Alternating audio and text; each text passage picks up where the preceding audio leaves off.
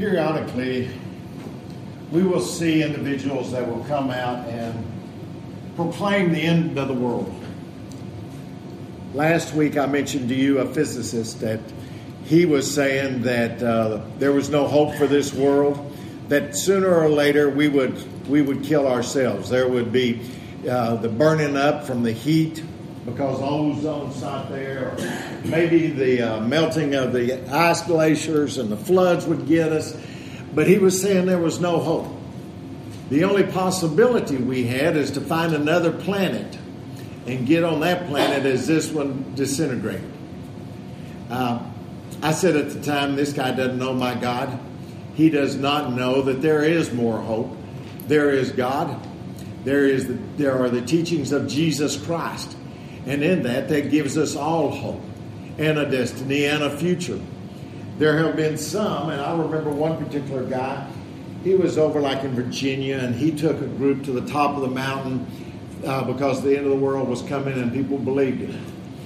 He had had this same prediction years before, and it didn't, didn't come true, so he had that embarrassing walk down the mountain. You know, I can imagine. He's not even happy that the world still hears. He's embarrassed. So he goes back and gets his pen and paper out and starts recalculating. And this one is it. This is the end of the world. Well, fool me once, and it's your fault. But you fool me twice, and it's my fault. Well, he took some more people up there and they had to come down again. I don't know what happened to their wealth. I was, uh, uh, if my memory holds, uh, is holding up, and it doesn't on a lot of things, but I believe what happened was they sold their belongings and gave them to that minister. Now, what was he going to do with all that wealth? You know, they sell their house, sell their cars, but they're going to give him the money. Uh, but I believe he knew he was coming down, so he had a good nest egg. So once again, there are those prof, uh, false prophets. We know that uh, there was the uh, James Jones uh, situation in which a guy in California, he was he was a prophet. He was teaching. He had a large following, such a large following, and the IRS checking on him and people uh, coming in and and uh, just investigating him. So he takes his crew down to South America to one of those countries there. He bought some land, took everybody down there, and they're there in their own world. Well, a congressman from his area decided that he needed to look into this. He had so many reports, so it must have been a large a large gathering, but he was getting complaints from those that were still left. Let's say like the the daughters, the sons, hey, my mother my dad went down down there with Jones. What's going on? They sold all their assets. What's going on? So they went down there, and before the uh, congressman was able to get off the ground, there was a shooting, and there were some people that were killed. Jones decided that this is the end. This is the end. He knew the word would get out that uh, there was a lot of things uh, going on down there that just weren't right. So he had a concoction of poison. And he passed this poison out to everyone. And if a mother was there with her child, she was to give the poison to the child, and then she was to take it. There, there was folks that came in from the United States and checked it out and found all of these dead individuals. Jones himself, the way he did it, he used a gun on himself. Uh, he didn't go with the poison that might have been more painful and slow but false prophets, false prophets everywhere. Well, in Jesus' time, they also wanted to know when the end of time was coming. And Jesus admitted, I do not know, only God knows. Only God knows. But he did not leave us here as orphans without any directions whatsoever. In his teachings, there is preparation for today, tomorrow, for eternity.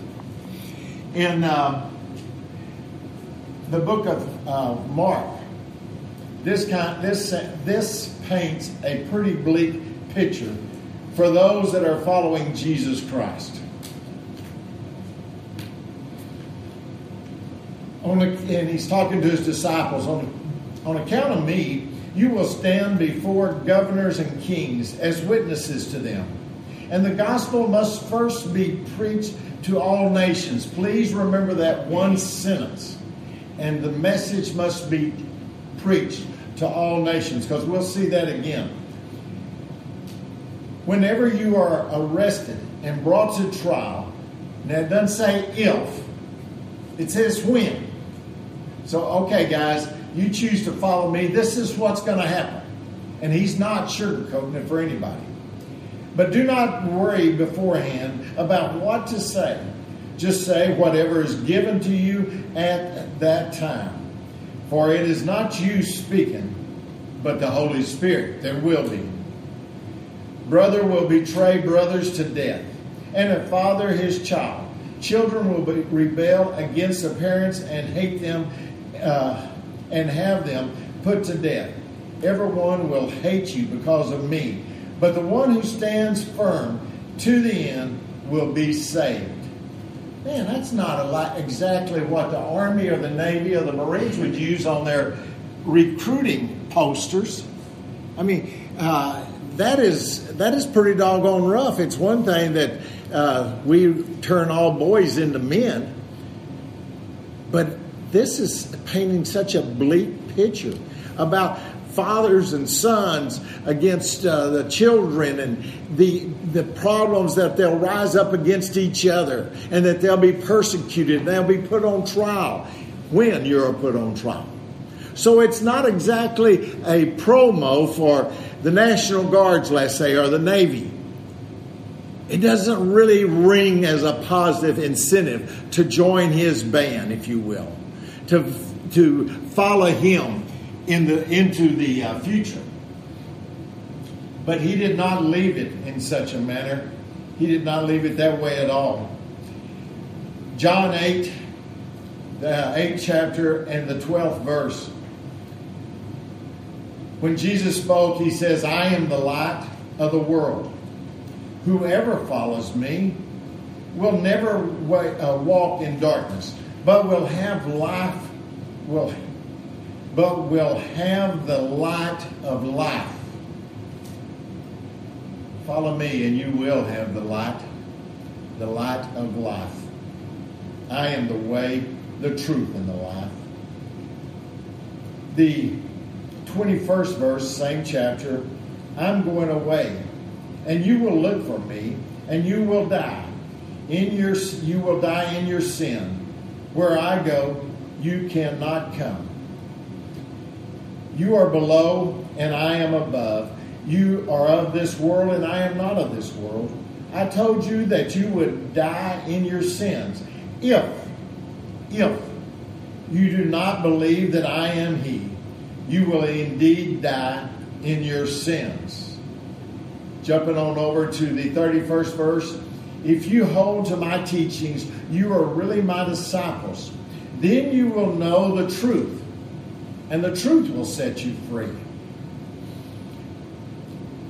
Very truly, I tell you, everyone who sins is a slave to sin. If the Son sets you free, you will be free indeed. There is hope. Yes, it it is. Uh, it is guaranteed that there will be troubled times. We know what the troubled times are like. We have spoken on it, and I have said in my lifetime, I've never seen Christians so persecuted as they are today. But what we see today is nothing compared to what they saw, the first century's disciples. And yet, when we look into the book of Acts and we see how they grew, an explosion of followers of Jesus Christ from a small band from that Pentecost morning in which the Holy Spirit came down, from that point on, it was li- literally an explosion, explosion of the Word of God.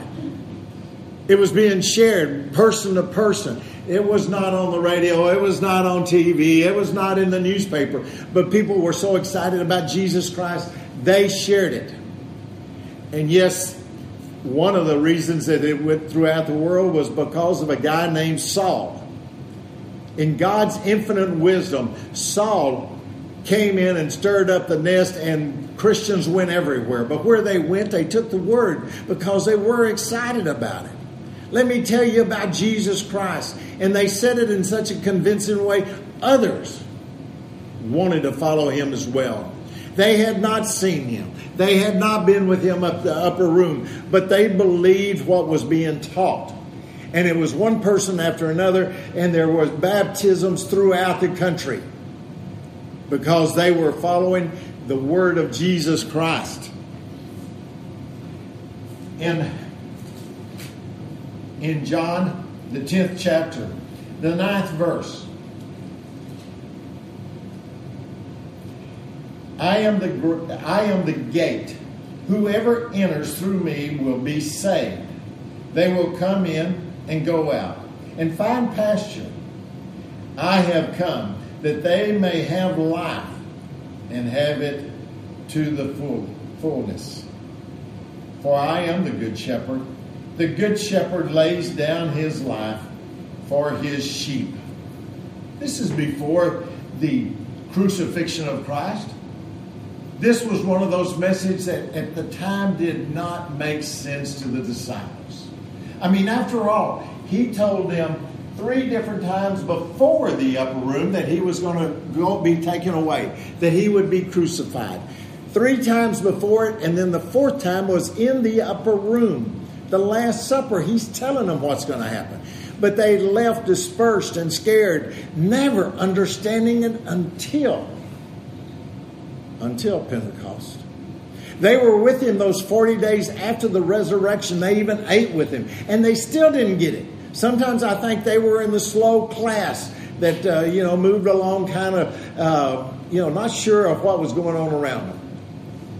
But I'm not so sure if I was there at that point in time how quick I would be on learning because looking in the rearview mirror, it looks a lot different than it would if you're on the ground if you're seeing what they are seeing, if you're seeing Christians being drug out of their house, taken down to prison, and executed, you would have kind of a bleak attitude also. How do I know that He is going to come back? How do I know that there will be that day that He's talking about, the Pentecost time? How do I know? Yes, I've seen Him. We've had supper with Him. He's entered the, the room through walls. But I still doubt. I still doubt. It even says that in, well, we'll get to that verse a little bit later. The 14th chapter, the first verse says, Do not let your hearts be troubled. You believe in God, believe also in me. The sixth verse, 14 chapter says, I am the way, the truth, and the life. No one comes to the Father except through me. Anyone, underline, capitalize, anyone who has seen me has seen the Father. Because I live, you also will live. These are the teachings of Jesus Christ that were given in advance. These are the same lessons that you and I need to learn. We do not need to hit the panic button every time some false prophet starts saying the world is going to come to an end and it will be soon. And I have heard this on TV so many times, even by ministers that I really respect. It's going to be soon. Well, that's what they were saying uh, immediately after Jesus Christ. That's what Paul was saying. That it will be soon. But the word says that no one will know, that he did not know himself when the end was coming. So the good news is if we follow Jesus Christ, we don't have to worry about that. If we take care of our business, we do not need to worry about those others and their business. For there will be those individuals that will be uh, prosecuting, persecuting Christians and doing everything they can to put Christians down they can call Christians all kinds of names, but we have Jesus Christ. And once we have that enthusiasm that Christ had, as he taught the word, and we knew he, he had to be charismatic because look at the thousands that would come to him time after time. Not just one time, not just two times, but he had to walk through the crowds. He had to walk through them. He had to get away from them. He had to be charismatic. But we, as his followers, when we have that excitement, enthusiasm, it will be contagious too. It will be like a grass fire that blows across the plains of Texas, with a strong wind behind it. It will be something that it will be very, very difficult to put out if it is possible to put it out at all. But before the flames go out, there will be thousands upon hundreds of thousands that will believe in Jesus Christ. Their souls would be saved. They will find a place in the hereafter that without that movement of Christians would have never happened. Would have never happened at all.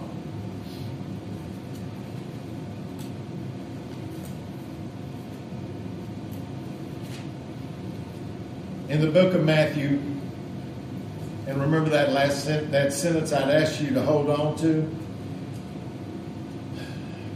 In Matthew, the 28th chapter, Jesus' last visit with his disciples, beginning with the 18th verse. All authority in heaven and on earth has been given to me. Therefore, go and make disciples of all nations baptizing them in the name of the Father and the Son of the Holy Spirit. Once again, he tells them to go throughout the nations teaching, sharing his word, sharing with the rest of the world what they have seen, his miracles, the resurrection of the dead. Tell the word of Jesus Christ and take it throughout the world and teaching them to obey everything I have commanded. And surely I am with you always to the very end of the ages. Right above this paragraph, and I was reading Jesus' word, but the last sentence that is written by Matthew before Jesus spoke said that Jesus had told them to go when they saw him, they worshiped him, but some doubted. Even at the very last moment, they're saying, but some still doubted. Okay, don't we as Christians have our doubts at times? We, we, we talk the talk, but sometimes if there's something really serious, maybe there's a car wreck, we have that little tinge of doubt we're wondering, will this be heard? You know, will my faith hold up underneath this challenge? Heaven forbid anything would ever happen to my children, but I cannot think of anything more devastating in my life than something that happened to my children or my grandchildren. How would I face that adversity? Would I stand strong? Would I be the Christian that is able to stand and give praise to Jesus Christ because he has taken my, my children home to be in heaven with him? Would I? I hope I never find out. But there's other trials and other tribulations. Like there are times that we are called to step up and share his word in public, maybe for a public prayer. And then we we have that doubt. We we have that jelly feeling and we waffle as they say. No, I cannot stand up and speak out for Jesus in front of these people. I do not have the words. I do not have the ability to speak. And yet Jesus told his disciples, do not worry about what you're going to say, for I will give you the words. So we have our doubts. Not in the same situation because we are not sitting with Jesus right before his ascension, but we are sitting with Jesus today, at this time, in his house, this moment, we are sitting with Jesus Christ. If you're put in a place like that that might seem kind of awkward to you, remember the words of Jesus Christ. And you do not stand up on your own faith in yourself. It's not like I don't have the words, I don't have the ability. No. It's, it's Jesus Christ Himself that has their words and will implant them within you. When you have the chance the opportunity to speak in His behalf, He will give that to you. He will give it to you. For we know that the, the disciples were not those that were trained in public speaking. Not at all. They were fishermen. Their language would probably make the, tie, the sky turn just blue with the words that they may use as they're pulling in the, the nets and they find after a whole day there's not even one fish. I would imagine, having been around a few fishermen and having been out on the lake myself, it would not be praise the Lord. God took ordinary people like you and me. He took people like us to spread the word of Jesus Christ. And each one of us have our own talents. It comes to mind the, the, the employer that had uh, was leaving the plantation or the property, the fields, and he was going to be gone for a while. And when you're walking wherever you go, you don't know exactly what a while will be. But if they're walking, it's going to take a while to get there and get back. They don't know how, how long they're going to be away. So they, they tell those that are the workers, here, I give you 10 talents. Here, I give you five. Here, I give you one. But eventually, the property owner comes back. A friend of mine was gone for several months and he had an employee that he had given instructions what to take care of. And when he when he got back, it wasn't done. He became lazy, the employee did. He was not taking care of the property as he was so given. It was like, you know, I'll get it tomorrow. Manana mentality. So he came back and he was, the employer was very upset and the individual lost their job because they were not self motivated. They would not go out and take care of business as they had been instructed. And the owner had faith in him or he wouldn't have given him that task.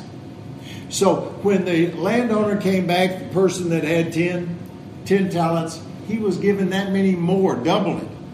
And then because he had taken care of business, he was the one that uh, the landowner could have confidence in. The next one, five, the same thing. He doubled it. So he got twice as much. So, and then he goes to the third one and he said he buried all of his talents. I was afraid of you because I knew you to be a tough taskmaster. But you knew I was a tough taskmaster. Then why didn't you at least give it to the bank so we could get some interest? Why did you bury it? And so he took everything away and gave it to the ones that had used their talents. You and I have talents. They're all different. And God, in his infinite wisdom, made sure there was not a hundred thousand of us exactly alike. Each one of us have a ministry. Each one of us have a mission for Jesus Christ while we're here.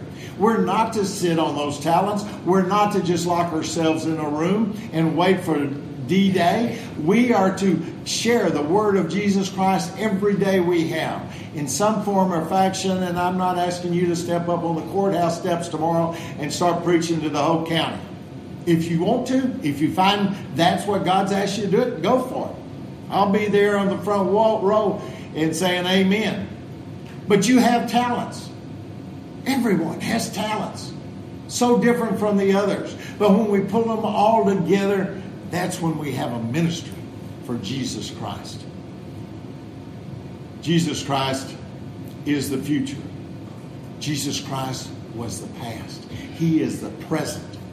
Jesus Christ is with us each and every step of this way that we take down this journey. It's different now that I'm 72 than when I was 17. It's different now at 72 than it's going to be when I'm 82 but we can adjust and we can use the talents He gives us to further His kingdom. As long as we look to Him, He is the way and the truth and the life. And everyone that believeth in Him shall have everlasting life. Let us pray. Father, we are grateful. We are grateful that we have the recorded word of Jesus Christ, your Son. We have it. We know the teachings. We have we have read it, we have seen it, and yet, dear Lord, too many times we stray from that word. Too many times we do not stand strong as Christ has called us. But it is reassuring to know that the disciples themselves had those moments of weakness. We're coming to you, Lord, asking for another dose of that confidence we're asking that you you fill our spirit with courage so that we can share the good news, the good news of Jesus Christ and life, and life that will be for eternity. For it's in his name, his holy name we pray. Amen.